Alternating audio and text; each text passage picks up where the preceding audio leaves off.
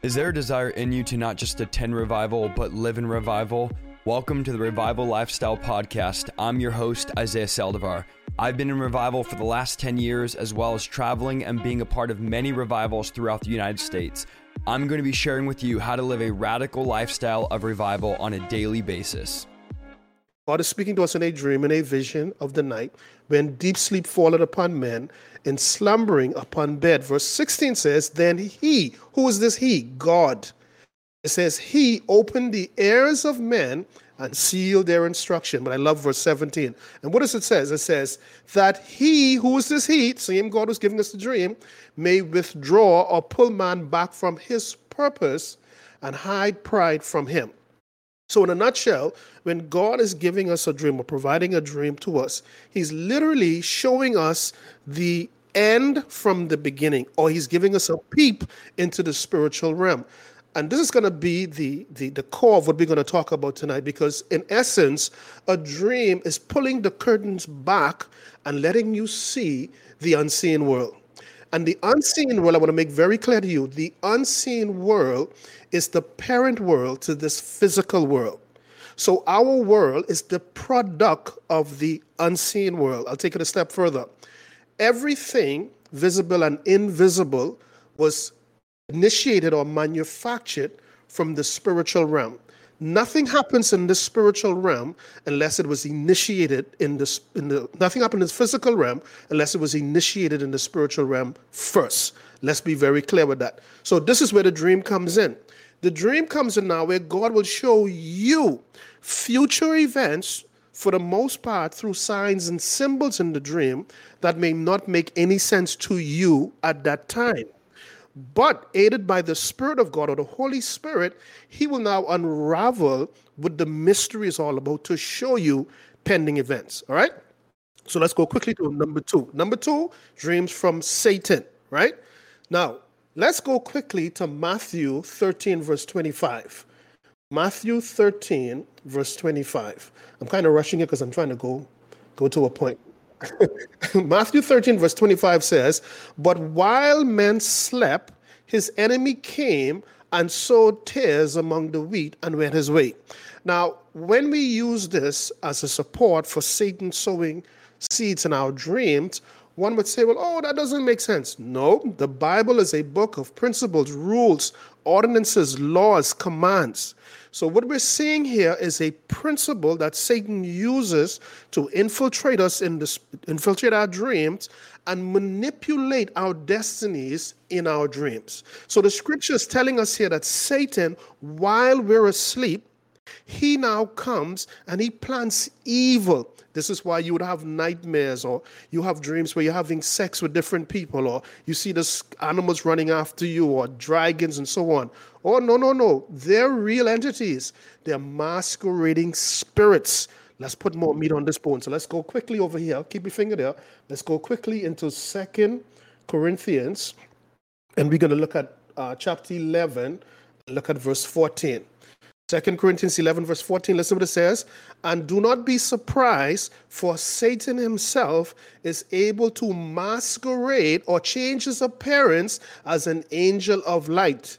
Therefore, it is no great thing if his ministers also masquerade or transform themselves as ministers of righteousness. So you see there, Satan in your dream can masquerade as your deceased mother, as your deceased grandparent, as and what people call this is the ancestral spirits.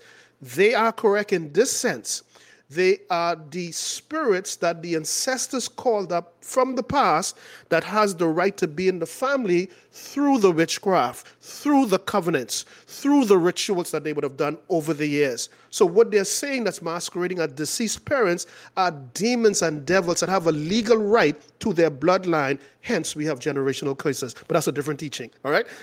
so, when we look at this, we're seeing how Satan can come into someone's dream manipulate the dream, basically reprogramming their destiny. If they do not cancel this dream, if they do not reject, if they don't get up and pray and say, I come against this, I refuse to come in covenant with this evil, then by default, it will play out in reality. Now we have number three Number three is what I call self manufactured dream. Self manufactured dream comes about when a person is heavily burdened with issues. Or, for example, let's say you went to the doctor today to do a blood test. You're afraid what might show up in the results, right? So it begins to ride your mind. As a result of that, you now begin to dream. You dream the doctor came back to you and say, Hey, look, I have cancer, I have HIV, you have HIV, whatever the case may be. These dreams comes as a result of the pressures of life. However, the enemy also uses this because the basis of this is fear. Remember, 2 Timothy 1 verse 7, God did never, he never gave us the spirit of fear, but love, power, and soundness of mind. So Satan, on the premises of, of fear, could take advantage of your worries and use it against you. But watch what's happening now. What is happening now is an agreement is being made. You're coming in agreement with fear. You're coming in agreement with a bad report. So what do you do when you get, get up? If you're not aware of how these things operate, you now begin to confess these things. And it's, but Kevin, what does that mean? Well, let's go back to the biblical laws and rules. Death and life resides where again? In the power of your tongue. And they that love it, love what it? What I'm constantly confessing. I believe I have cancer. I believe I'm going to get di- I believe I'm going to, the report is going to show I'm a diabetic or whatever the case may be.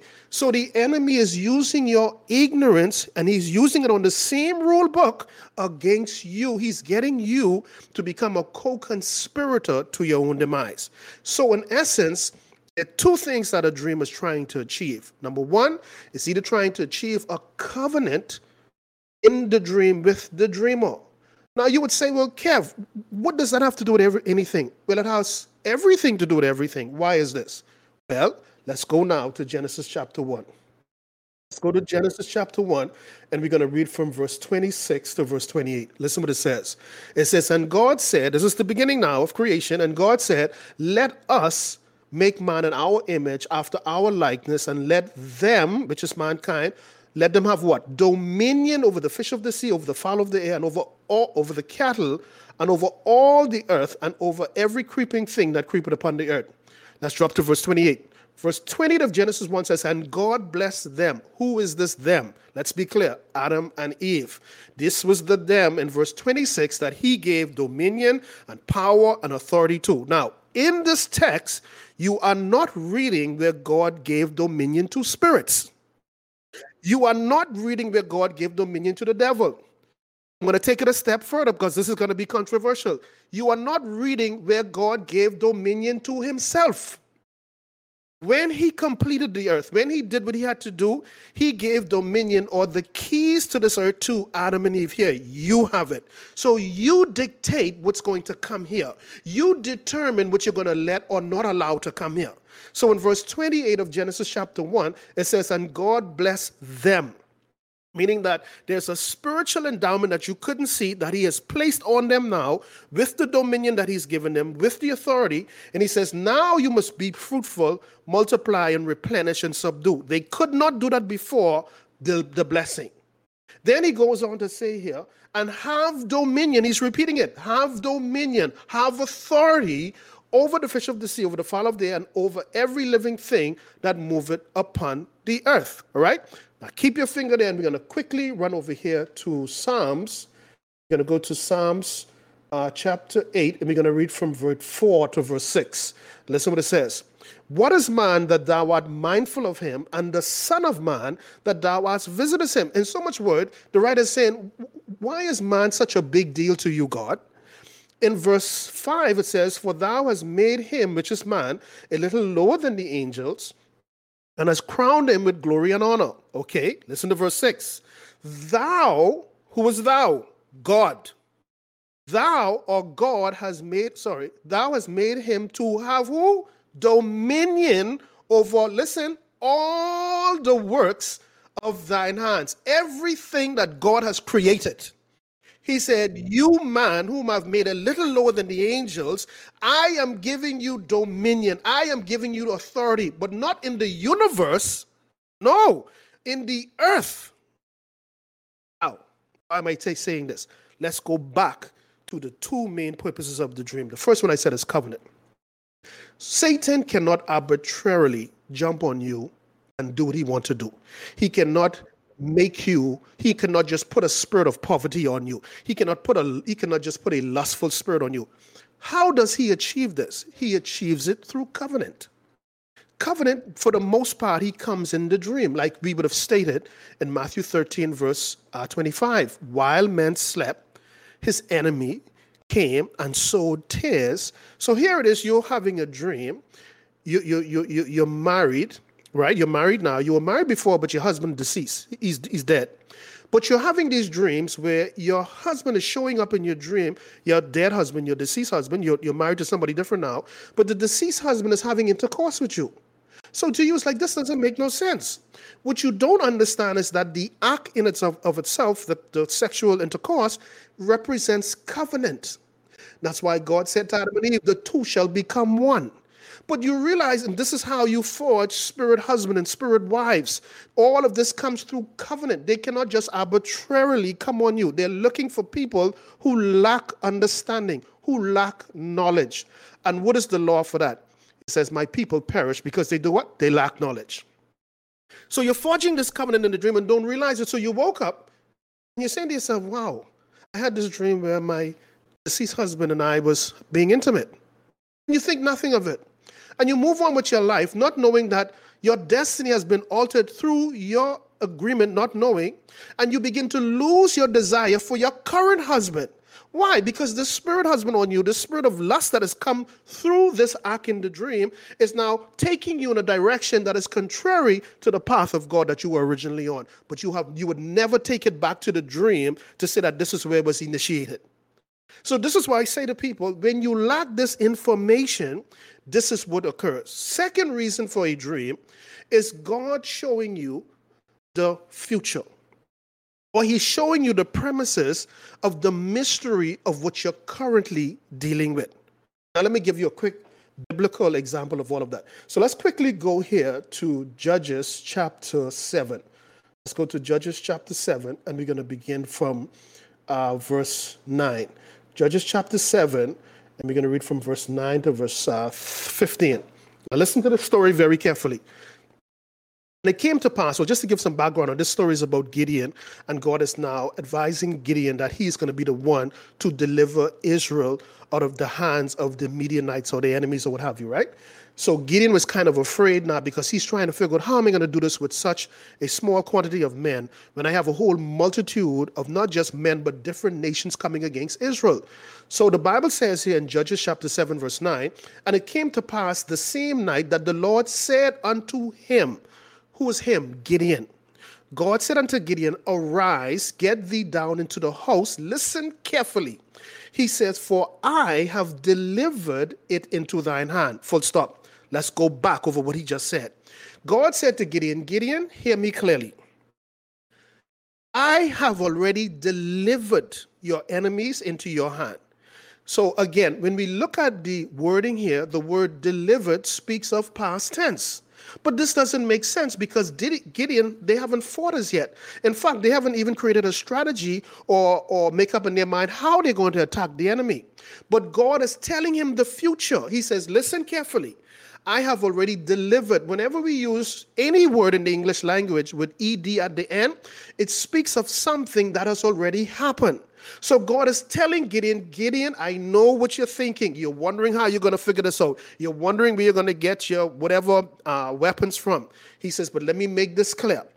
I have already given your enemies to you. Now, God is going to reveal to him to reveal all of this to him through a dream by someone else, of course. So in verse 9 again, it says, And it came to pass the same night that the Lord said unto him, or the Lord said unto Gideon, Arise, get thee down into the host, for I have delivered it into thine hand, or go down into the enemy's camp. Verse 10 But if thou fear to go down, go thou with Phurah thy servant down to the host.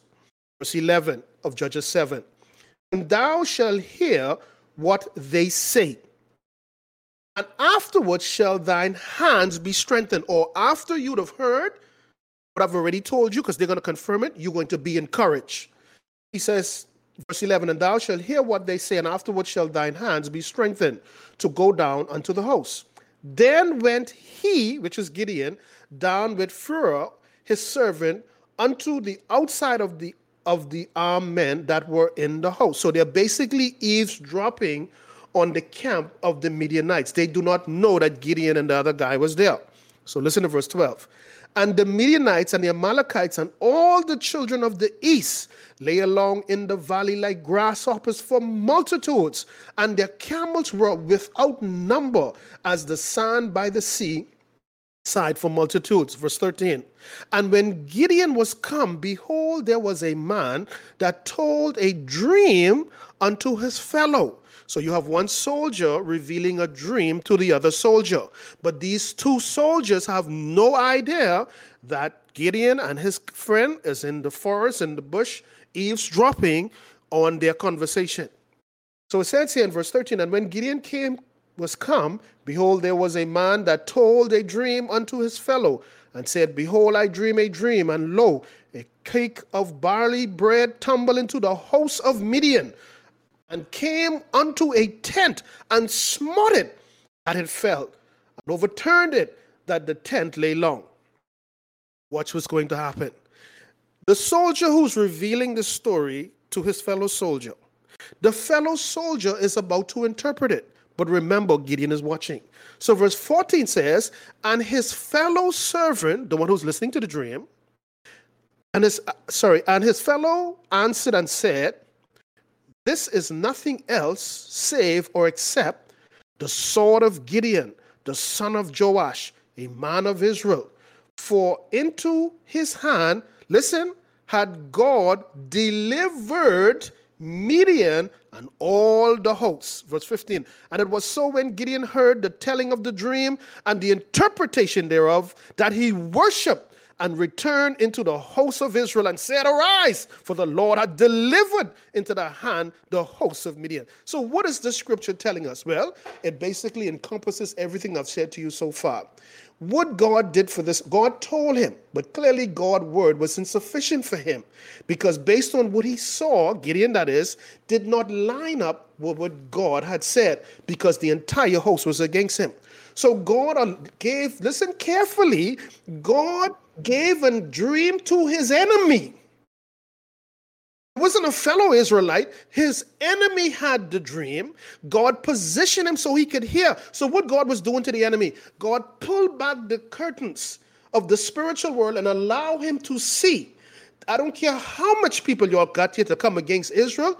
I have already fixed this fight where I have determined that Israel is going to come out on top. So this is what is so powerful about dreams because it's revealing the future. It's showing you where everything is is initiated, where it's manufactured, where it's produced. Earth is where the mass distribution takes place. Through what? Covenant. Why? Because God gave man us dominion. Why do you think that people who are into witchcraft and sorcery and so on, they have to do rituals and ceremonies? Because this is how you initiate the spirit, forge covenants to give that spirit the right. If the spirit was so powerful, my friend. Why didn't the Spirit, why couldn't he come and do what he wanted to do on his own? He couldn't because God gave us authority. God gave us dominion. We, we now have to determine based on whether we're going to come in agreement with the Spirit to now come into the earth realm and do what he wants to do. So this is why the Bible says to us in Acts 2, verse 17, and Joel 2, verse 28. In fact, I want us to let me just quickly turn there because I want to read it so it could make complete sense to you. Joel chapter 2 and verse 28. Listen what it says. It says, And it shall come to pass afterwards, or in the last days, that I will pour out my spirit uh-huh, upon what? All flesh, not some, not just the believers upon all flesh. Then he goes into detail. And your sons and your daughters shall prophesy. Your old men shall what? Dream dreams. Your young men shall see visions. So what God is saying? God is saying, listen, as we are about to, to, to journey down the end time, I am going to not physically equip you with houses and cars and, and jewelry and nonsense. I am going to give you spiritual weapons but as you can see here, he mentions prophecy, he mentions dreams. So, what is he saying? I am going to give you weapons. Why? These weapons I'm giving you, uh, what they call in the, the army, uh, a reconnaissance mission where you send in spies into the enemy's camp to survey the land, to look at the artilleries and weaponry. They have no idea that you're there. So those reconnaissance mission guys come back, relay it to their leaders. So now they set up a strategy. God is, there are people listening to me right now who are dreaming like crazy and don't understand why. There are people listening to me right now who would say, Well, Kevin, I've never dreamed before. You you you you're dreaming, but it's being taken away from you. You're dreaming, but the enemy is erasing it from you because the day you get a hold of those dreams and begin to interpret it, everything you've been asking God for was embedded in that dream, but because of your lack of knowledge, you will perish according to scripture, not my opinion.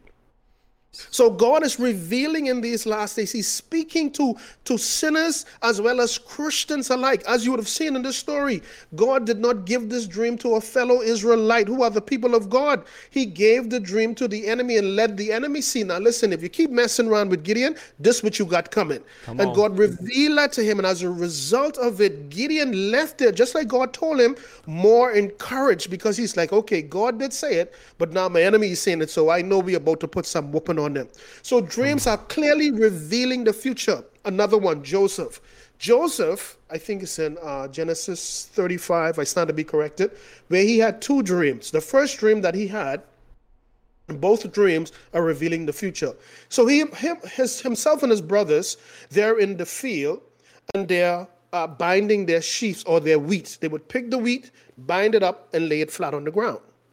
In this dream, he said, we were all binding our sheaves or our wheat, but for some reason, my wheat stood up and all of your wheat bowed to me.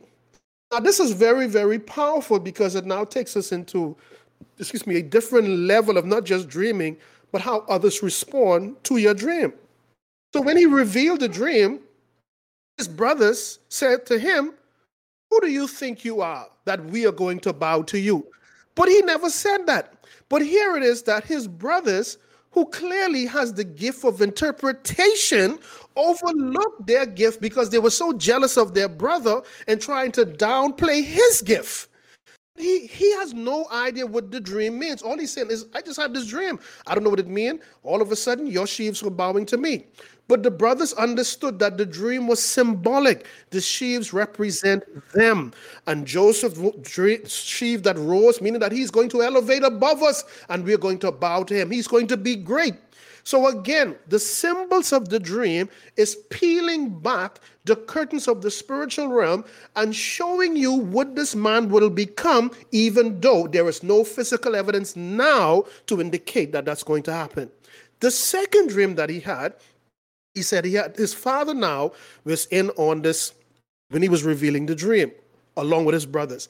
And he said, I had this dream where the sun and the moon and 11 stars of the sky were bowing to me. The scripture says, his father says, What do you mean? Myself and your mother, your mother and your brothers will bow to you. Again, the young man is totally ignorant to his dream. He clearly, while he may be a dreamer at this point, was not mature to the state to interpret his dream. But his father, who's also an interpreter of the dream, recognized the symbols. The sun, which is the greater light, must represent the father. The moon, which is the lesser light, must represent the mother.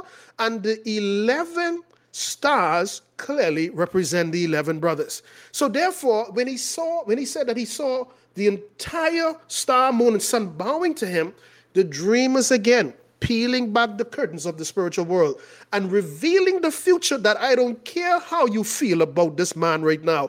I don't care if he's the black sheep. I know you're going to try to kill him. I know you're going to do everything to try to erase him off this planet. But God has already determined in the future where he would become. And what does that mean? That simply means he is guaranteed life. He cannot die. He must live to achieve what God has already done in the future. Come I'm going to give you this, this last scripture, and of course, we can go from there. I want you to go now over here to uh, Genesis chapter 15. Genesis chapter 15, we're going to read from uh, verse 7 to verse 18. I'm going to do it very quickly. But let me just give you a background. Genesis chapter 15, God is appearing to Abraham a second time. The first time he appeared to him was in Genesis 12, when he told him to leave his entire family and go to a place where God said he will reveal to him. 20 to 25 years later, we're now in Genesis 15, right? And in Genesis 15, God now makes a second appearance to him and basically reiterating what he told him earlier. Well, Abraham, like any one of us, becomes frustrated, becomes impatient, and say, Well, God, listen, I'm just about had it with you, okay? I'm almost 100 years old, all right? Sarah's just about to fall on the ground and die. We're past childbearing age. What do you mean that I'm going to, my seed is going to be so and so and blah, blah, blah? God now, watch this, and now you're going to see what I said about giving dominion only to man and not even himself and not the devil and not no evil spirit. So let's go to verse 7 of Genesis 15. It says, And he said unto him, This is God saying, speaking to Abraham.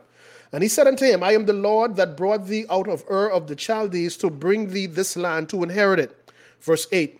And he said, Lord God, whereby shall I inherit that whereby shall I know that I shall inherit? And he said unto him, Take me a heifer of three years old, and a she goat of three years old, and a ram of three years old, and a turtle dove, and a young pigeon. Let's put a pin right there. What is he, what is he asking Abraham to do?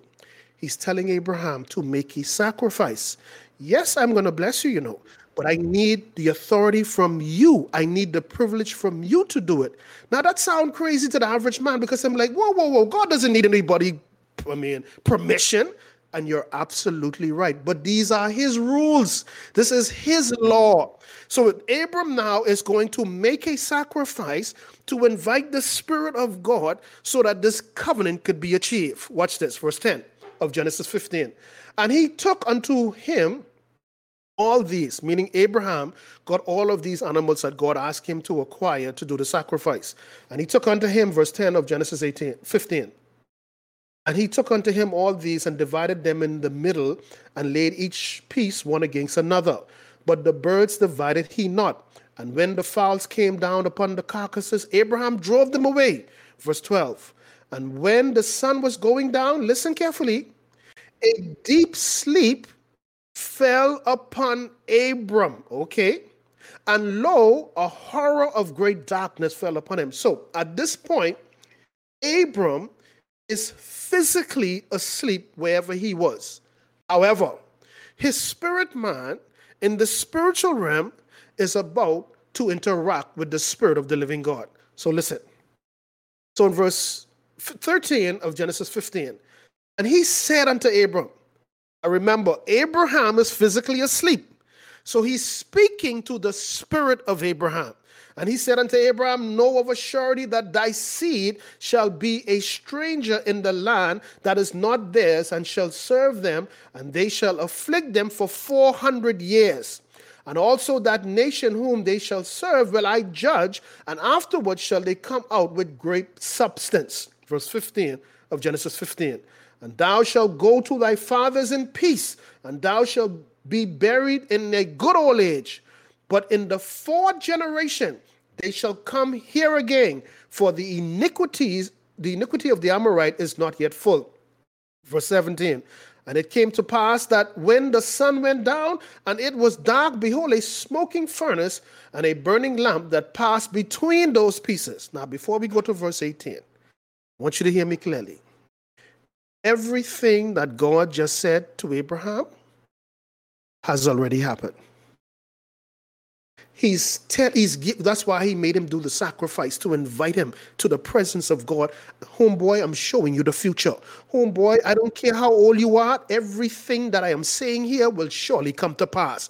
But it's not happening yet. But there is a time set in the right now. Listen, whoever's listening to me, wherever you are, say, Father, who or whatever is hindering my destiny, who or whatever is putting roadblocks in my way from not for not fulfilling that which you have called me to do, Father, remove it now in the name of Jesus and release me, catapult me, fling me to where I should have been at this point in my life. Your way is already charted. And every time you have a dream, as it relates to dreams from God, God is showing you, God is giving you uh, the incentive. Keep going, keep moving. This is what you will become. This is what I've called you to be. This is what I want you to do. Don't mind where you are. Don't become caught up by the physical things.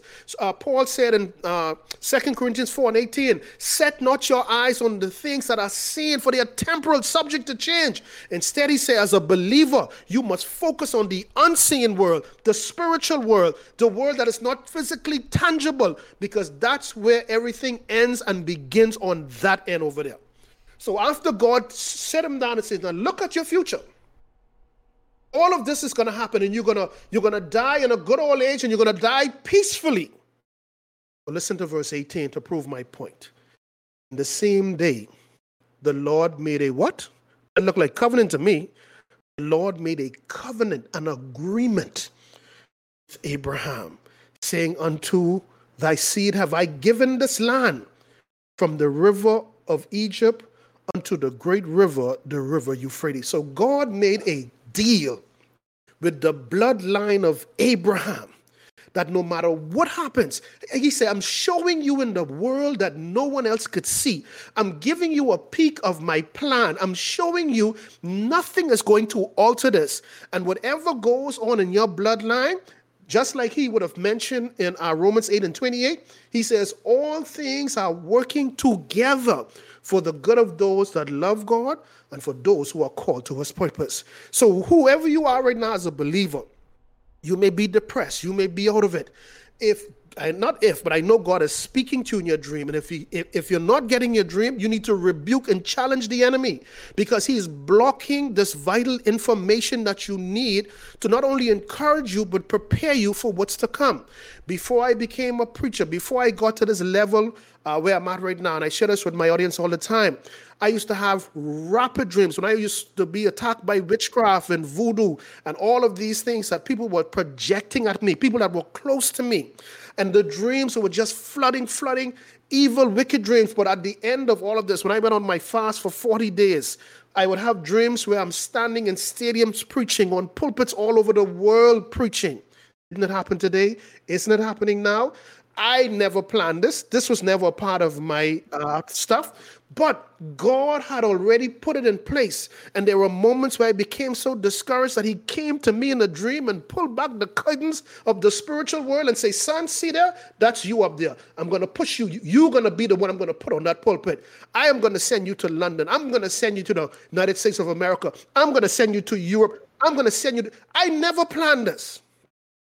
So no one could tell me that in these last days, God, He's not, He is speaking to you. And if you're not dreaming according to you, which I know you are, you have to go on a fast prayer, ask God to remove every spiritual obstacle so that you would be able to get the information that He's downloading to you so that you could now press forward with the plan that he has for your life. So, so, good. And I want to add to this everything you're saying. If you guys are like, why aren't you talking? I'm chewing. You can't talk and chew at the same time. This is all so, so, so good. One thing I was thinking about what you said is a lot of people in the chat, there's 4,500, which is incredible. This is wow. one of the biggest podcasts we've ever had. And many of them say, well, I don't dream. I don't this. And I want to come and tell you, and I feel the Lord saying this tonight, don't settle for not dreaming. I used to say this for years, Kevin. I would say, I'm just not a dreamer. I'm not going to preach on it. I'm not going to teach on it. And God told me one day in the beginning of this year, you're not a dreamer because you don't want to be a dreamer. You, he said, those that thirst for righteousness mm-hmm. shall be shall filled. Be. So a yes. lot of pastors tell you, like, you just have to wait on God and wait on God. Paul says to pursue spiritual gifts, to pursue yes. supernatural experiences. So you need to be in a pursuit saying, I'm not going to settle. Someone tonight needs to say, I'm not going to settle for not dreaming. I will dream in Jesus' mm-hmm. name. And God wants to speak to you through dreams, but mm-hmm. you have to understand there is a real enemy that is fighting to shut down your mm-hmm. eyes and ears, is fighting to steal the revelation that God would speak to you. He does not want you to hear from God. One of the devil's greatest fears is that you would hear from the Lord and that you would respond to what the Lord is saying. This is why the devil is constantly throwing distractions at you. This is why you can spend hours and hours and hours on social media, on Instagram, on TikTok, on Netflix and Hulu and YouTube Premium. But the moment you get in prayer, come on, somebody, you're thinking about all that you have to do. You know what's amazing? Right. You can sit on Instagram for four hours and never think about any responsibility. The moment you start praying, the devil bombards you with every mm-hmm. responsibility, every pressure. The moment you begin to fast, you're starving. The moment you begin to pray, you are distracted. This is because the enemy wants to shut down your connection with God. But understand one third of your life, and I love what you were saying earlier, you're sleeping one third of your life. Mm-hmm. So if God is speaking while you're sleeping, and for some of you, the only time that God can actually talk to you is at nighttime because you're distracted all day long. And so God is like, I have to speak to you at night because all day all day you're like this on a phone, texting, calling, right. busy, business, company, family, friends. Take the kid to gymnastics, takes the kid to band practice, take him to football mm-hmm. practice. And then when you lay in bed, God says, Now I can speak to you but we're not listening to what God is saying. We're allowing, we're allowing. Now, if the enemy is coming in, it's because we're allowing him to come in. Because the Bible says that we've been seated with Christ in heavenly places. We are above and not beneath. We are the lender, not the borrower. We are the head and not the tail. We are we reign above the powers and principalities. And the only reason why we're below them is because we've put ourselves below them. But I believe tonight, and I want to prophesy over someone in the chat 4,700 of you watching. I prophesy over you that you will be above every assignment. You will be above every contract, every strategy, every hex, every spell, every spiritual husband or spouse or power of witchcraft that is stolen your dream. Maybe it's anger that has stolen your dream. Maybe it's anxiety that's stealing your dreams. Maybe it's sexual sin. This is one big thing I see a minister Kevin, that takes people's dreams from them, sexual immorality, whatever it is, you need to remove it so that you can begin to dream. Don't let the enemy come. John 10 10. The thief comes to steal, kill, and destroy. Mm-hmm. He wants to come and take from you what God is giving to you, whatever God is speaking to your life. He wants to rob you of the revelation that God is trying to speak to you. And I believe tonight, as you are preaching, as you are sharing, I really see that God is breaking off demonic powers that have been robbing your dreams. Some of you that say, I never dream, you might have never never dream up until now, but you will begin to dream. Now that you're opening up your heart, you're opening up your mind, and you're learning, God's gonna start opening up the door to, to dreams. One thing I wanna say as well when I first got saved, I was an atheist when I got saved. I didn't know how to preach. I didn't know how to pray. I didn't know how to do anything. And one of the things that the Lord did with me is for about three months, I don't remember in three months a time waking up in my bed. I would literally wake up, Minister Kevin, standing up, preaching to the wall, preaching in my bedroom. My parents would say, Oh, you are preaching in the middle of the night. You're shouting. And I remember waking up on my knees, waking up standing, waking up on the floor. And in my mind, I'm like, I'm not even going to go in bed anymore because I keep waking up standing up. Well, what I didn't realize was the Lord was teaching me. Everybody, listen to what I'm about to tell you. The Lord was teaching me how to preach in my dreams. The Lord was teaching me how to preach in the night. For three months, this happened. And so some people say, How'd you learn how to preach that way? Did you go to a school or Bible college or listen to some? No, it was the Holy Spirit. And what we've done in the American culture, the church culture, is we've removed the Holy Spirit's ability mm-hmm. to speak in dreams to disciple right. us. So instead, now we have discipleship program, and you have to come to our evangelism meeting, and you have to come. Wow. And so we're taking the job because because the Holy Spirit's not showing up in churches. We take the job of the Holy Spirit, and instead of letting the Holy Spirit, who the Bible says will disciple us, we have to have a discipleship program. When Jesus said, "I'm going to send the Holy Spirit," this yes. is why when we preach, we feel so we feel so like we have to always speak on all these sins. Like you got to talk about drinking, you got to talk about cussing, you got to talk about movies, and we have to preach against all these things when Jesus said the Holy Spirit is going to convict you. When I received mm-hmm. the Holy Spirit, I got rid of all my music, all my games. I stopped drinking, I stopped cussing, not because of a preacher, but because right. the Holy Spirit brought the conviction. Right. So we're taking the job of the Holy Spirit. Let the Holy Spirit give you dreams.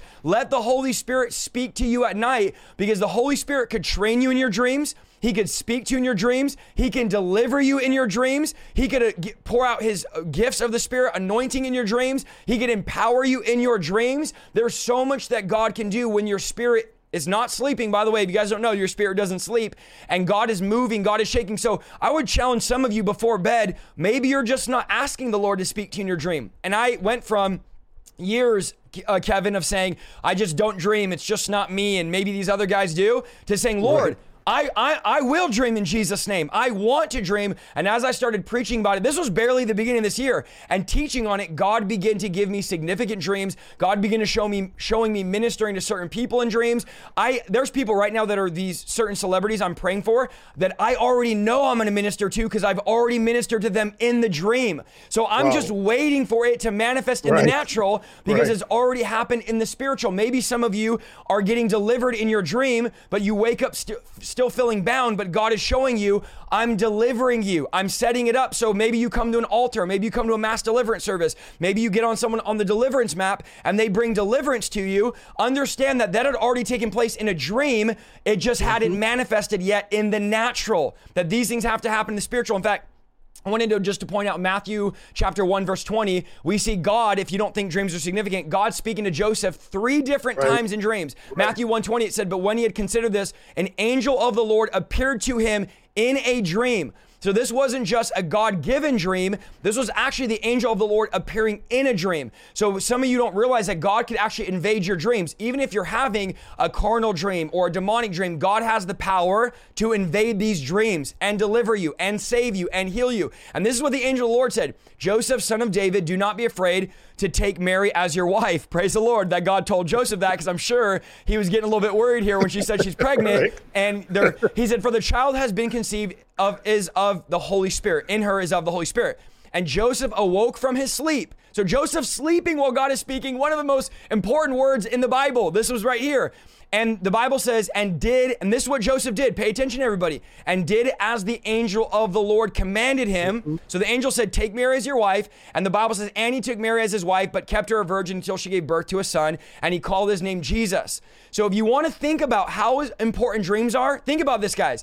God used a dream to tell Joseph Mary was pregnant with Jesus. This is the mm-hmm. most important revelation in all of Scripture. And God goes, I could do it through a vision. I could do it through an encounter. I could just show up and tell him, but I'm going to do it while he's sleeping because I don't know. Maybe he wouldn't have listened while he's awake. And some of you are stubborn like me and you're not listening to God. And so God says, I have to show you this in the dream. Now, Joseph receives another dream in Matthew chapter 2 to flee to Egypt in order to protect Jesus. And here's what the Bible says And Joseph got up in the middle of the night and mm-hmm. left. Let me give you guys a word. If God is telling you to do something in a dream, don't put God off another minute. Don't say, I'll break up with her next week. If God is showing you in a dream and you know it's from God, you need to be obedient to the dream immediately. Now, I want you to notice Joseph didn't say, I'm going to wait three days. I'm going to talk to my boss about it. I'm going to talk to my wife about it. Joseph said, Honey, we're getting up in the middle of the night, the Bible says, after he wakes from the dream,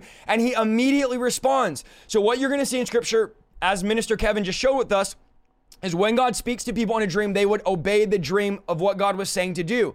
God does not speak to us. If you're taking notes, I know many of you are, and there's about 5,000 of you watching, praise the Lord. God does not speak to us in dreams and visions to suggest something. God is not right. giving us a suggestion or an opinion. God expects obedience. Now, the third time God comes to Joseph in a dream, God says, Go into the land of Israel, and people looking to kill Jesus are now dead. And the Bible says, So Joseph got up and took the child and came into the land of Israel. So every time you see Joseph getting a dream, Joseph says, I'm going to obey the dream because I recognize that God is speaking to me in the dream. So we need to recognize that it's God and then we need to obey. Now, if you don't if you don't recognize as God, we know that God would never speak, and you could touch on this as well, Minister Kevin, here in a minute. We, we know God would never give you a dream and tell you to do something that goes contrary to the written word of God. God is no. not going to tell you to go, and I have people tell me, and you've probably heard crazy stuff being in ministry as well. Like, I had a dream last night that God told me to, to divorce my husband because there's a man right. at the church that God wants me to marry. That was not God, that was a demonic spirit.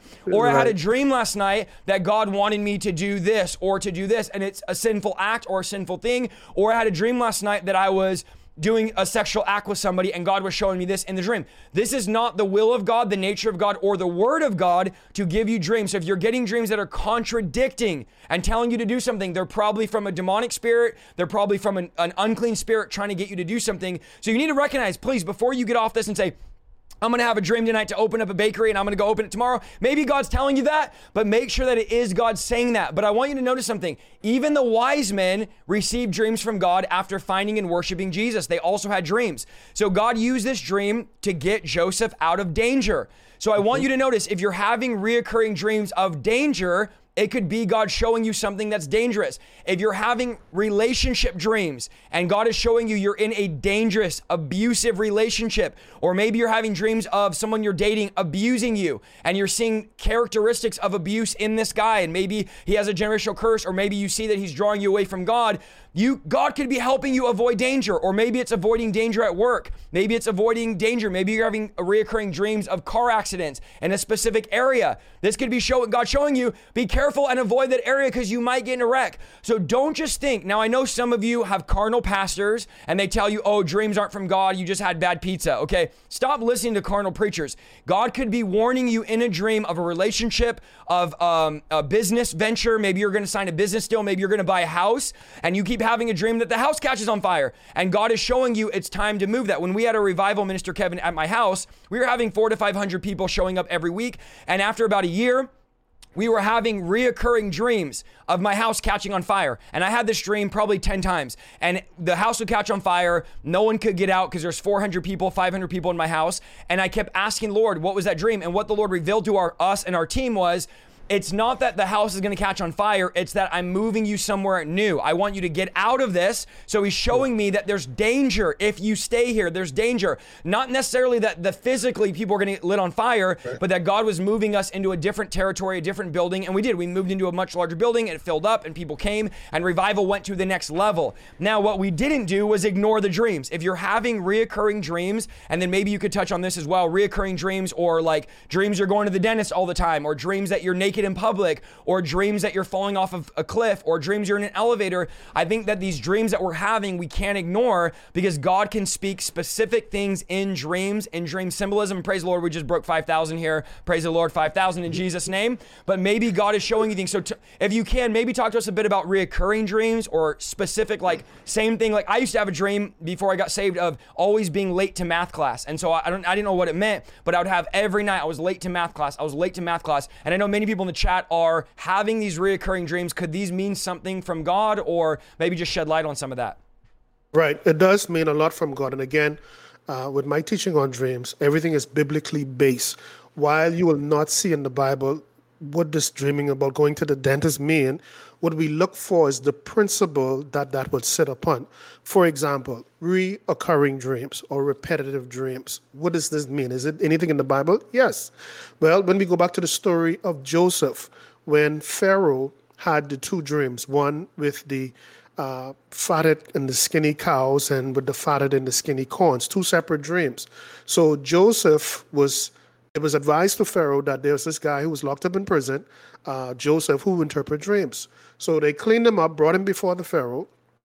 And Pharaoh said, Hey, look here. I hear you interpret dreams. Now, this is important how Joseph would have answered him. He says, uh, Well, the truth is, it is God that gives the interpretation.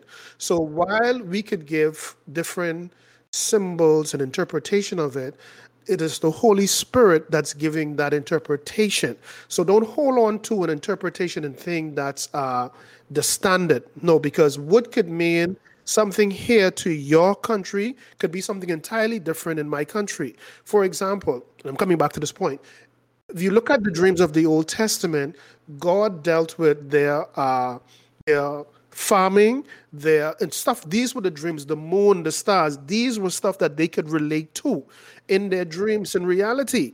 So when it comes to us, you cannot restrict an interpretation. You have to be like, God, speak to me as it relates to what this person is asking me to interpret this dream. There are times when a person will come to me and relay a dream to me, and I have no, I don't know what it means. And I'm not going to make up anything to them.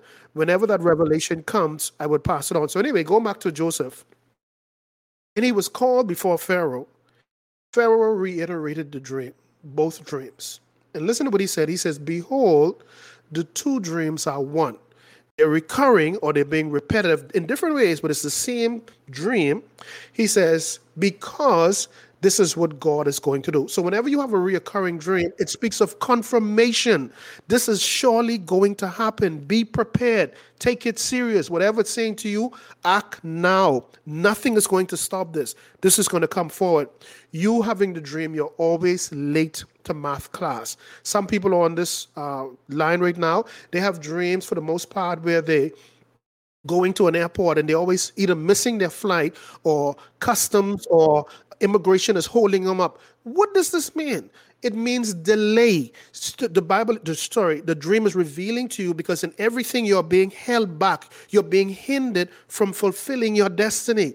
So the Lord is showing you in the dream, letting you have a peep in the spiritual realm and say, Hey, Kevin, Peter, John, the reason why you're not going forward, the reason why you're not promoted, the reason why you cannot go to the next level in your marriage, because you're being, the enemy is delaying you, the enemy is holding you back. The, and remember, whatever happens physically, spiritually, sorry, whatever happens physically is as a result of what is happening spiritually. So you need to now pray against the spirit of delay, the spirit of setback, the spirit of hindrance, because that's what's blocking you from getting to the next level of your life. There are folks who would come to me I said, Kevin, I heard one teaching you had, you teaching about witchcraft, and in the symbols that you get in your dreams, where you're always eating in the dream, and you say, that's not good. And you'd be like, well, Kevin, I, I, for some reason, I don't want to eat in my dream, but I'm always eating. And you said that it's not good. No, it's not good, because in reality, witches and warlocks are projecting spirits at you pretending to be people that you're familiar with, sitting at banquets, sitting at restaurants, feeding you or encouraging you to eat. And what are these? These are spiritual concoctions. Remember, that's not the physical you in the dream. So whatever you eat, it's affecting your human spirit. So, Kev, what do we do to stop it? Let's go back to the law. Ephesians 6, beginning at verse 11 and I have it right here. Put on the whole armor of God that you may be able to stand against the wiles of the devil. Now, this is interesting because the, the, the, the armor of God is not a physical suit that you can go down to Walmart, Target, or whatever to go pick up. This is a spiritual suit that you must pray on. Father, I put on the whole armor. What are you doing? You're outfitting your spirit man with the armor of God. Now, watch what he says in verse uh, 12. He says, For we wrestle not against flesh and blood, but against principality, against powers, against rulers of the darkness of this world, against spiritual wicked, all spiritual beings. So clearly, if this was a physical armor, it is of no use to you against spiritual beings. So God is saying to you, going to bed at night, two things that is important. You must pray. Father, if you are a believer, you must be a believer in order to be entitled to this armor, you must be a believer of Jesus Christ. So if you're not saved, don't make no sense praying for no armor. So as a believer of Jesus Christ, this is a benefit to you. Father, I repent of every sin, iniquity, transgression, every evil thought, desire, whatever I have done to violate, to breach to your laws. I repent according to your word in 1 John 1 and 9. You said that if we confess our sins, that you are faithful and just to forgive us of those sins and then to cleanse us of all unrighteousness, and then now to take those sins and toss it into the sea of forgetfulness. By faith, I believe that's done. Good. Now that I'm clean, what is the reason for this? The enemy has no legal right now to my life. I this is where you turn the tables in the dream, but it begins as into what you do first in terms of your prayer. So you remove all the legal ground. Why is this important? Because we go back to Deuteronomy 28, beginning at verse 15. He said, If you choose not to obey and to hearken and to listen and to observe, to do all my laws, commandments, then shall these curses come upon you. And uh, I think it's uh, it's in Proverbs 26, verse 2. It says that the curse causeless cannot come. So you see, the Bible is a book of laws, rules, principles. And the average believer is ignorant to these rules. They just think the Bible is a book you just read when you go to church on Sunday. No, this is the manual for your life. This is that same devil that's coming after you must abide by these same rules. He takes advantage when you're ignorant to the rules. So once you would have outfit yourself with the arm of God, you repent it, you go to bed, the enemy's going to come at you, but now you're in a better position to fight spiritually.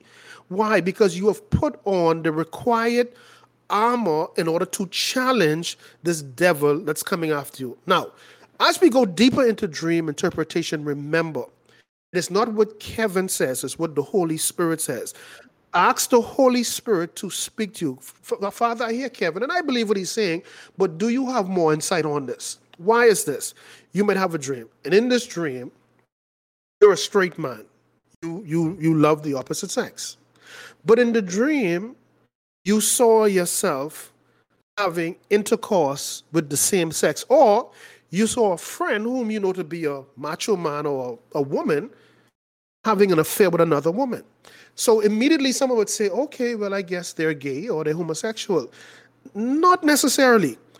Remember now, a person who is, is, is gay, in reality, is trying to be something they're not. So the dream is just a symbol revealing that the person you're dreaming about, if not yourself, there's something about you're pretending. You're a hypocrite then. You're pretending to be something that you're not. So you see the symbols, just like when Joseph had the dreams about the star and the moon, sorry, the moon and the star and the eleven, the moon and the sun and the eleven stars, when they converted it, again, the sun, which is the greater light, was the father the moon, which was the lesser light, was the mother, and the 11 stars was the brother.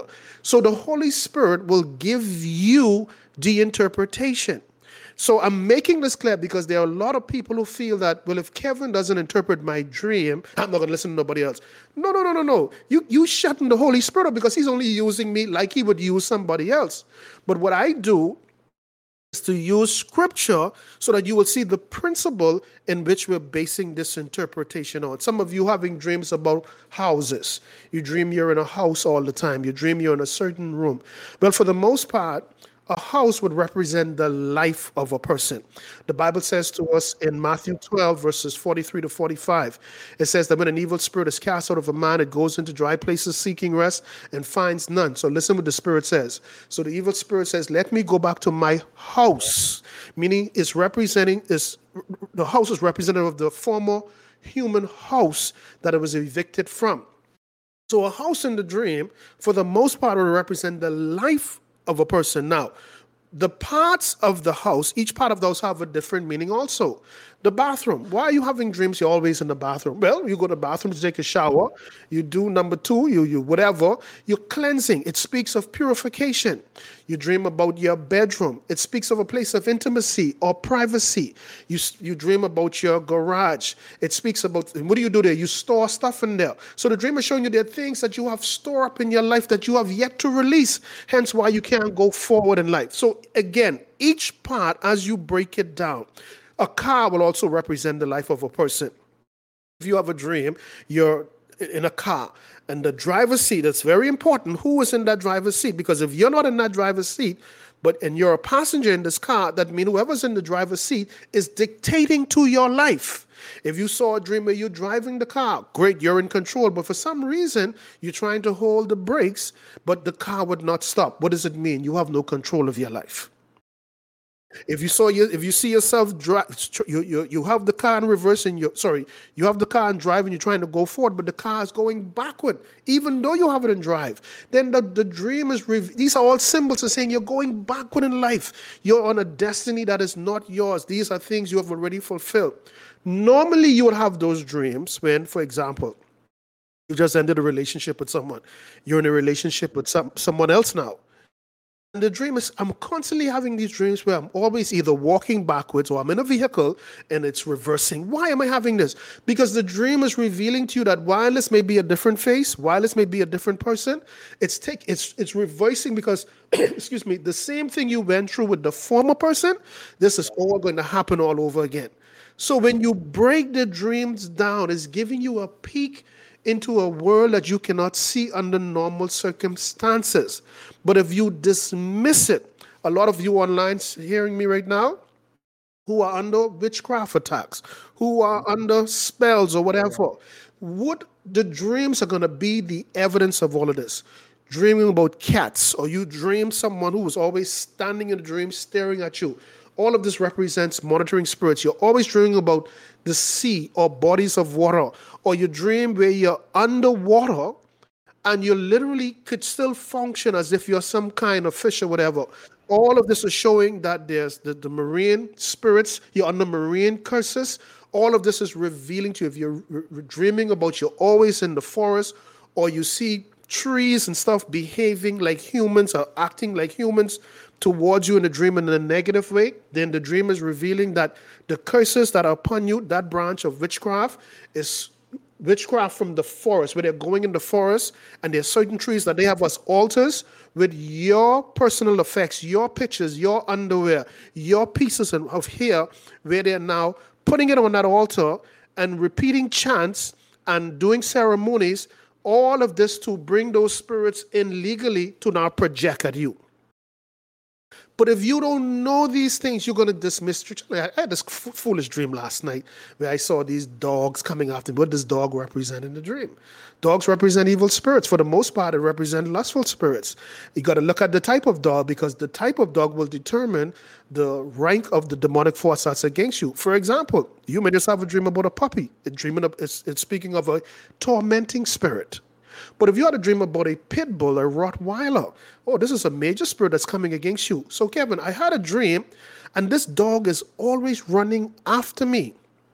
Well, it could represent generational curses. Remember, the dog represent evil spirits, and they're always coming. So that means the generational curses, because the whole idea of a generational curse is to enforce whatever agreement was made through that bloodline upon each family member of that bloodline.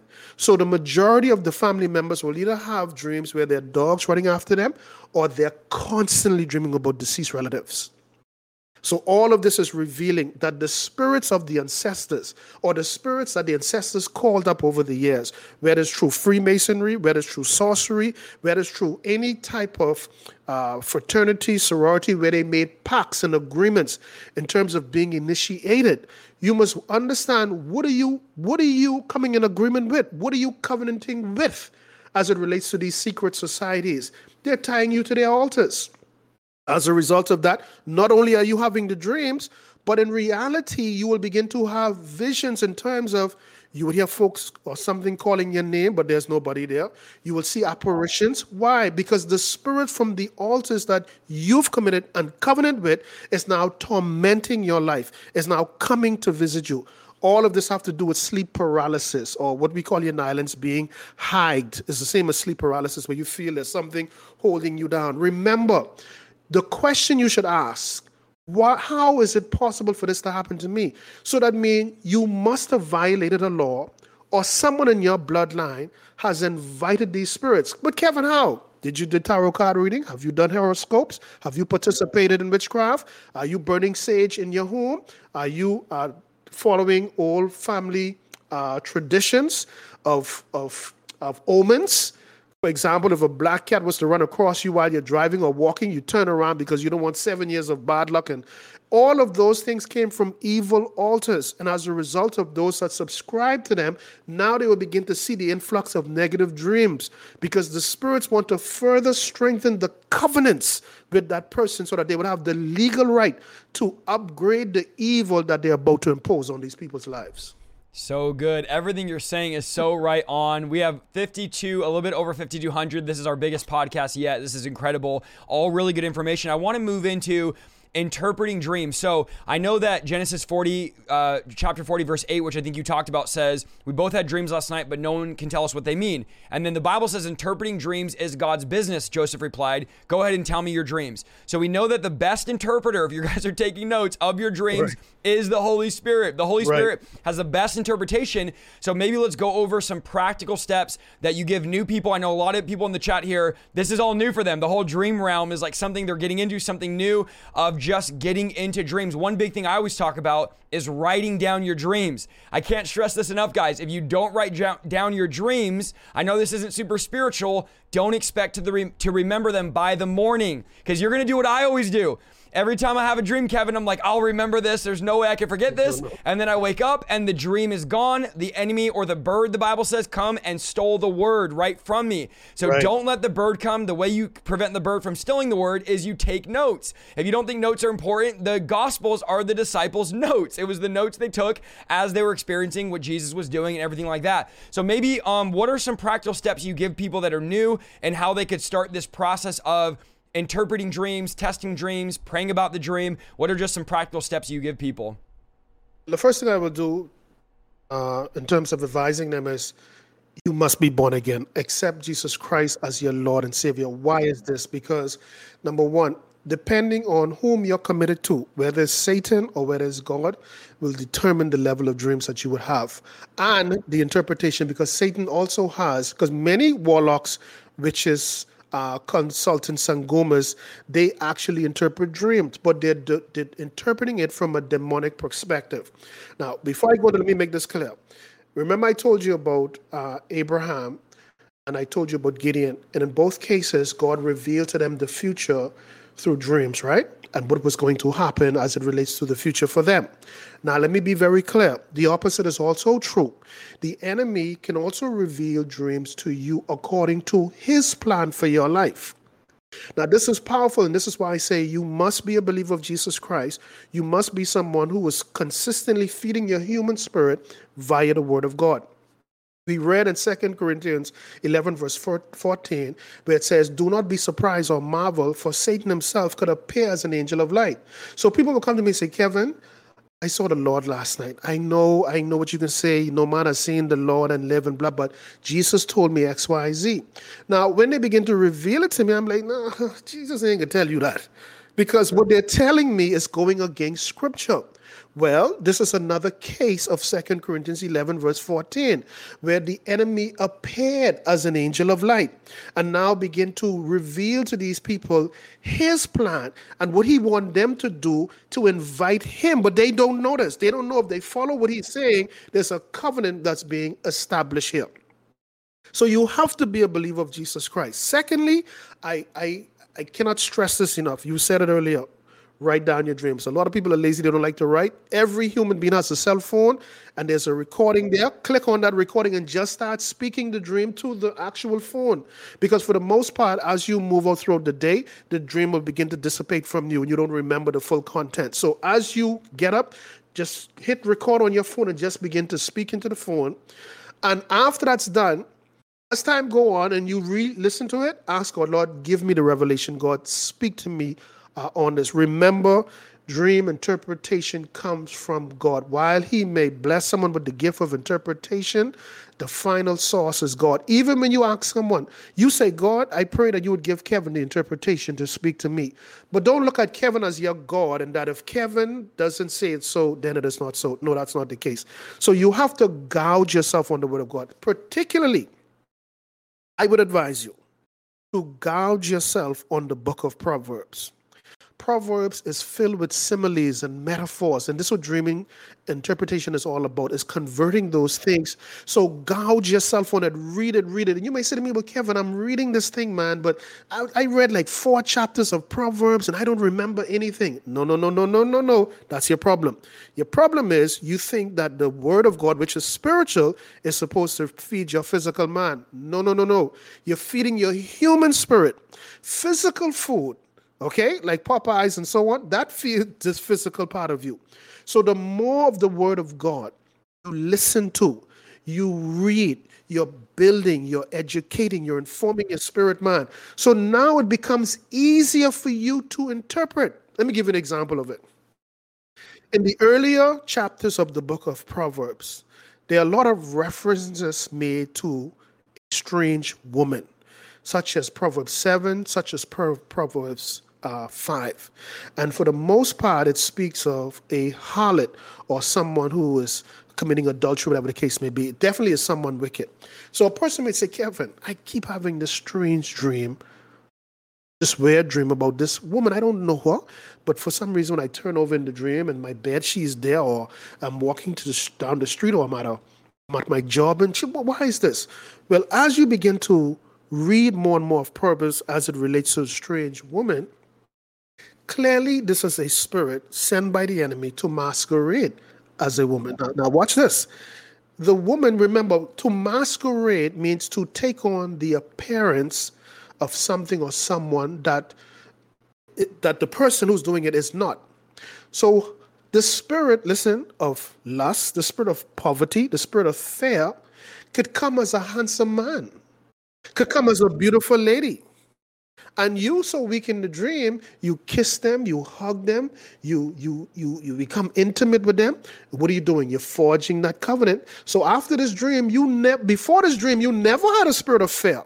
You never had a spirit of anxiety and depression. Not knowing that the masquerading spirit took on the form of something that they know you would trust and be attracted to, and use that as a tool to forge this covenant with you in the dream. Many people would say, Well, Kevin, man, I had a dream where I saw myself picking up coins and, and picking up dollar bills and hundred dollar bills. And, and for the most part, people who are broke would have these dreams. and see, the enemy mm-hmm. uses this because he know they are desperate for money. He know that they will do anything for money. So he comes in the dream. And now all of a sudden they had these dreams where they saw these silver coins in the dirt. I've had dreams of that before.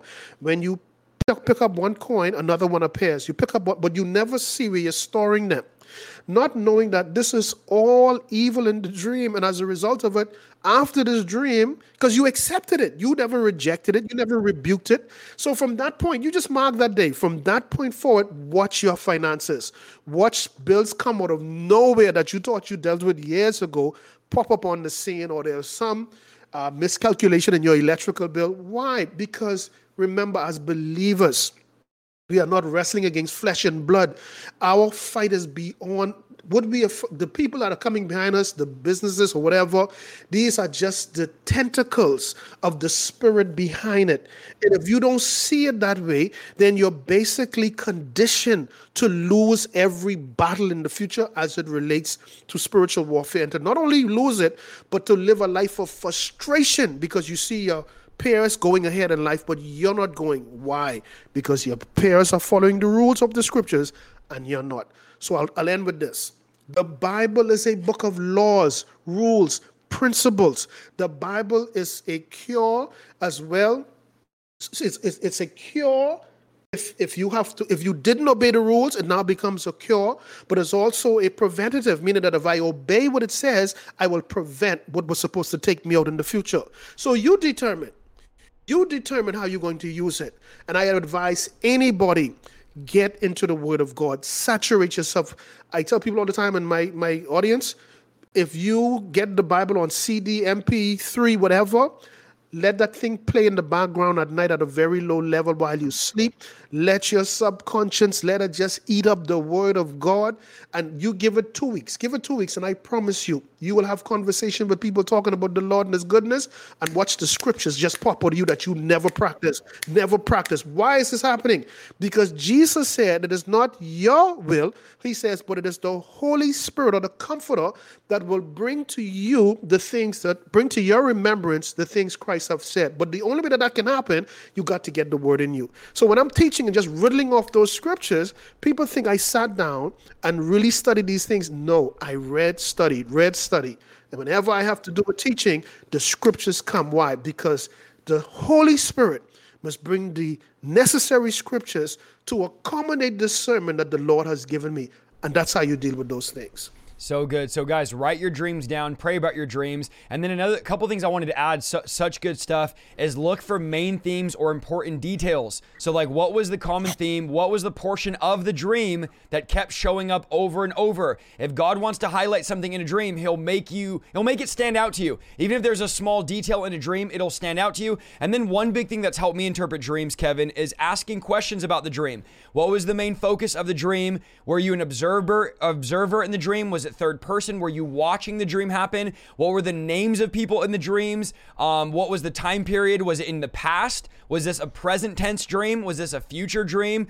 Um, what color stood out? What number stood out? What symbol stood out? So I will literally ask these questions. I'm like looking at things I had a dream last week. Again, guys, I had a dream last week that the world ended. I died and went to heaven, and it was just a, it was a very radical dream. But in the dream, one of the reasons why Kevin and I didn't I didn't tell my audience about this dream, I didn't share the dream was because it didn't follow biblical alignment of how the end of the world's going to happen. So I said, "Okay, Lord, maybe you're teaching me something in this dream, but I'm not going to be quick to go and make a video on YouTube because I know it'll go viral on I saw the world ending, right? Because it wasn't it wasn't the way the world ends according to scripture. So then I thought, well, maybe Lord, you're showing me something in the dream, and so I didn't go out and post it and blast it. And I would say to some of you, You don't need to tell everybody your dreams. You don't need to go out and Right. blast your dreams, blast it on Facebook, blast it on Instagram, because there may be some things God is speaking to you that God does not want you to speak of. We know Paul said, "I saw things that I can't even speak about or talk about. I'm not, I'm not, um, I'm not authorized to talk about these things." So I, I last week I had this dream. Well, I was, it was this weekend. I was on the plane. I was flying to New York and I got I woke up and this is terrible to admit, but I'm I'm a I'm a YouTuber, I'm online Facebook, you know, I have this so I was like, I'm gonna make a video, you know, it's gonna be a good video, we're gonna get lots of views. And the Lord is like, Nope, you're not making a video. You're not telling anybody. It's not it's not for anybody, it's just for you. It was an encounter that you had. And it was honestly in 30 years of being alive, it was the craziest dream, the most real dream. In the dream, I was like, this is a dream, wake myself up. And because I couldn't wake myself up, I was convinced it was real. I mean, I thought when I woke up on the plane, I was like, man, because I, was actually in heaven in the dream. And I woke up while I was in heaven. And I'm like, and now I'm in an airplane going to New York. I'd rather just be in heaven. But my point was, I wanted to do the human thing, which was make a video and get a bunch of views and share everybody about my end of the world dream. But God was saying this was an encounter just for you, not to be sharing with people about the details of the dream. So you may be sharing with people about your dream when God is not saying. So these are questions you need to ask. And then I, you touched on this, but I just wanted to echo what you said. Another thing to help you guys interpret is look for scriptural parallels.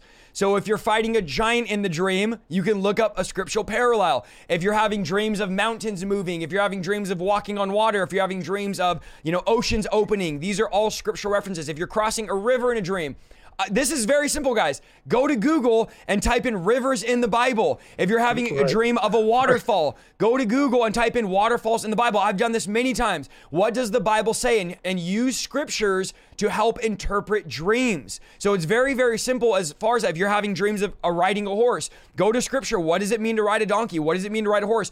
Give me every scripture on um, evergreen trees or oak trees, or give me scriptures on what does a bird mean or raven mean. Pretty much any item you're to see, apart from like technology, obviously you won't find an iPhone in the Bible. You're going to find scriptural parallels, and God will actually use. Now you might say, I can't just directly take it from the Word and apply it.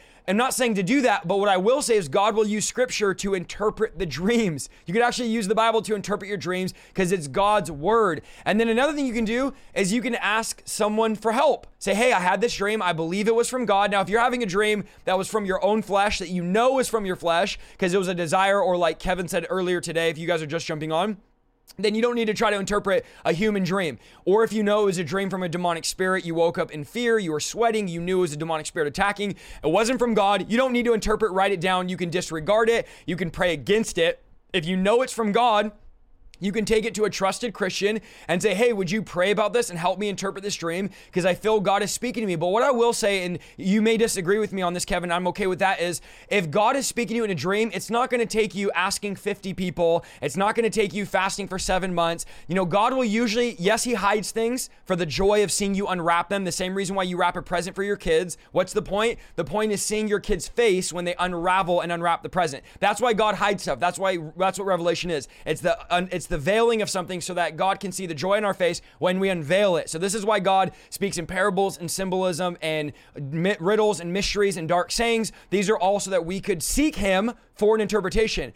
Now, if you have to, you know, seek 40 people to get it, I would give up on that dream. I would put it down and say, maybe it's not something God wanted me to show. I wouldn't wear yourself out. I know people, Kevin, to this day are like, I had a dream a year and a half ago. I'm trying to interpret. I'm like, bro, if you had a dream a year and a half ago, you've already missed the train. And now again, of course, I don't want to like belittle anyone. God could still speak through it, but I would, I would just say God will oftentimes doesn't make it, you know, an, crazy hard to interpret the dream. Don't overthink it. Don't overlook it because God can, you know, help people. And then I wanted to ask you, I guess, one last thing, and then we'll pray and we'll just bless the audience here. 5,400, by the way, guys, this is our biggest broadcast ever. Our, our last biggest broadcast was 5,300, and we smashed it by 100. This is amazing that there's 5,400. The power of technology is incredible that you guys are on here. But I just wanted to ask you this quick question before we pray and everything like that.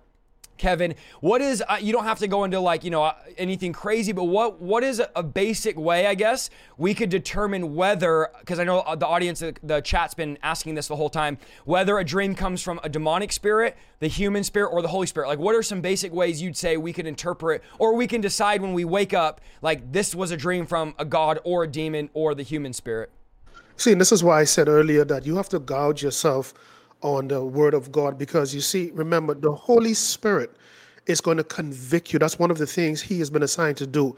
He's to lead us into all truth, to convict us, to bring to remembrance the things that Christ has said. So if you do not read your Bible or you just depend on your preacher mind to tell you what the Bible says without you doing your own due diligence, then you're open to be deceived by the enemy. So the best way to do is to consume the word of God. And now through discernment, you're to know. If you woke up from a dream where you had heart palpitations, you're sweating, God wouldn't do that to you. Why, why would God, who's a God of peace and a God of order, want to do something like that to you? No, that's the enemy trying to do that to you. So it's important that those who are listening to me right now, again, gouge on the word of God, particularly the book of Proverbs. It is filled with symbols, metaphors, similes. And the more you put this in you, the more the Holy Spirit is able to work with you with these things and give you the revelation so that you now would understand your dreams. You don't have to look for 50 people. You don't have to fast for 400 days. You don't have to do any of that. And God is going to reveal it through you. Why? Because you're in sync, you're in tune with God, because you're depending on His word. Clear and simple. Good. So, so good. We're going to do this, guys. We're going to pray over you. If you would, Minister Kevin, pray over the people. We're going to believe that God's going to activate dreams, activate visions. Don't get off of here because this is the most important part of the entire broadcast. And we will be, I already told him before we started, we got to do some more stuff in the future. So we will be getting on again. I'll be having him back on the show again. He'll be hopefully in the regular rotation of the podcast going forward. But tonight has been incredible. We're going to pray, guys. And then we have some announcements to make sure you stay on here. Uh, Minister Kevin, will you just pray for the people, those that say, I want to dream? I know there's many of you that feel left left out like you don't dream, I believe after tonight you will dream in Jesus' name. Heavenly Father, I thank you. Thank you for this opportunity that you've given both of us, Lord, to speak to your people. Thanking us for using us as the tools you've desired in this end time, Lord, to get your word out, to get your wisdom, your knowledge, your understanding. You've, you've said it and you've made it very clear in your word. According to Isaiah 4 and 6, it says that through it says that people are perishing because of a lack of knowledge. Your word declares also in Isaiah 5, verse 13, it says that your people are gone into captivity because of a lack of knowledge. But your word also says, according to the book of Proverbs, uh, 11 9b, it says, Through knowledge shall the just be delivered. I pray for everyone on this line tonight, Lord, that do not know you as Lord and Savior, will make the decision right now to accept you as Lord and Savior, to surrender their lives to you, to realize that there's but only one God and one mediator between God and man, and that is the Christ.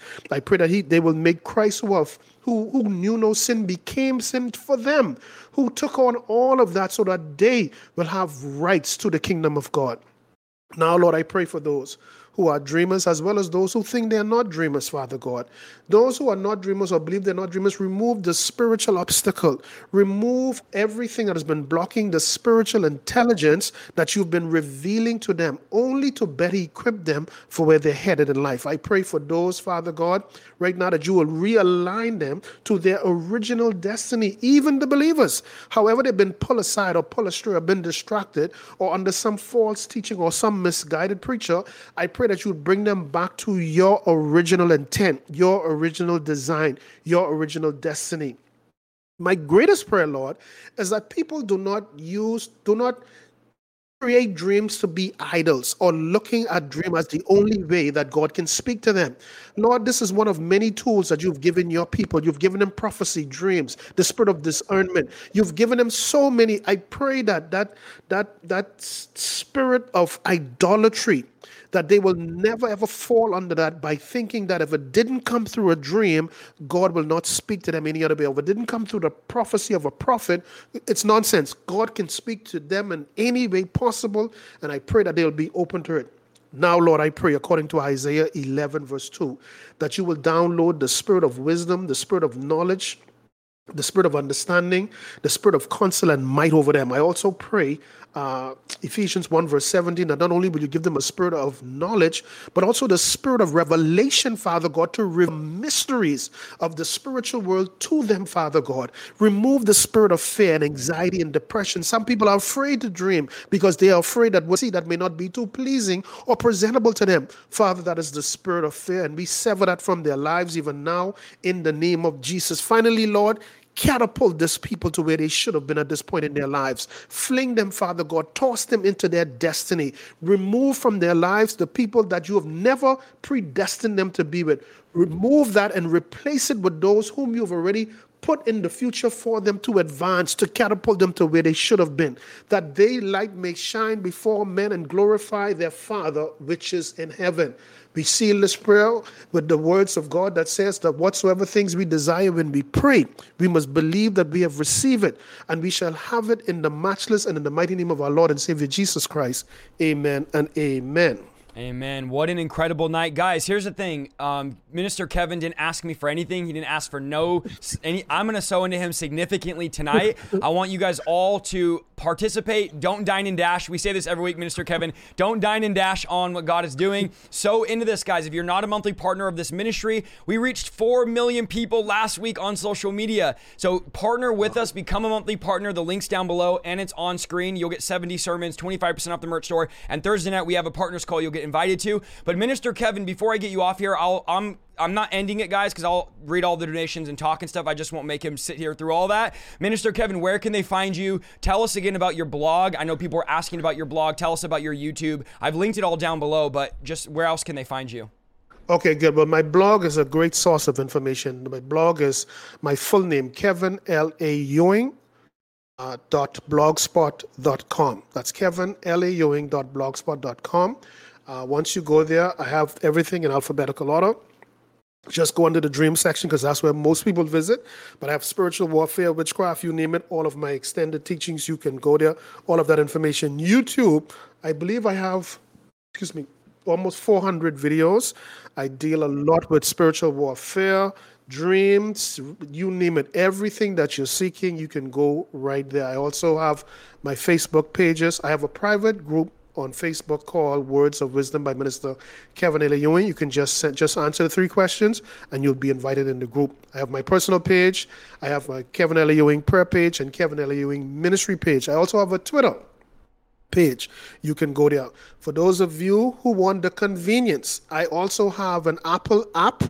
Kevin L. Ewing Ministries, as well as an Android app. So you can download it to your tablet, download it to your cell phone, uh, sorry, yeah, your cell phone, and you can anything to do with dreams, teaching, whatever, everything is in there. I have a recommendation in terms of books that you can purchase to further your education. Everything. If you uh, want to donate to the ministry, we don't ask for anything. If you want to donate of your own, you go right to YouTube under every comment section. We have it pinned, all the information. If you want to donate to the ministry, you want to contact me, you want me to come do a speaking engagement, all of the information is there for you to to, to see. Come on, I love it. Guys, make sure that you subscribe to his channel. Make sure that you get there on. Now, this is not only is there 5,300 of you still on here, but also we're going to get about 200, 300,000 views and downloads this week. So everybody listening on the replay, go subscribe. don't don't think because it's not live you can get out of it. Thank you so much for listening to this week's episode of the Revival Lifestyle Podcast. If you like what you heard, go to www.isaiahsaldivar.com for more content and please follow me on YouTube, and Instagram at Isaiah Saldivar. See you next week.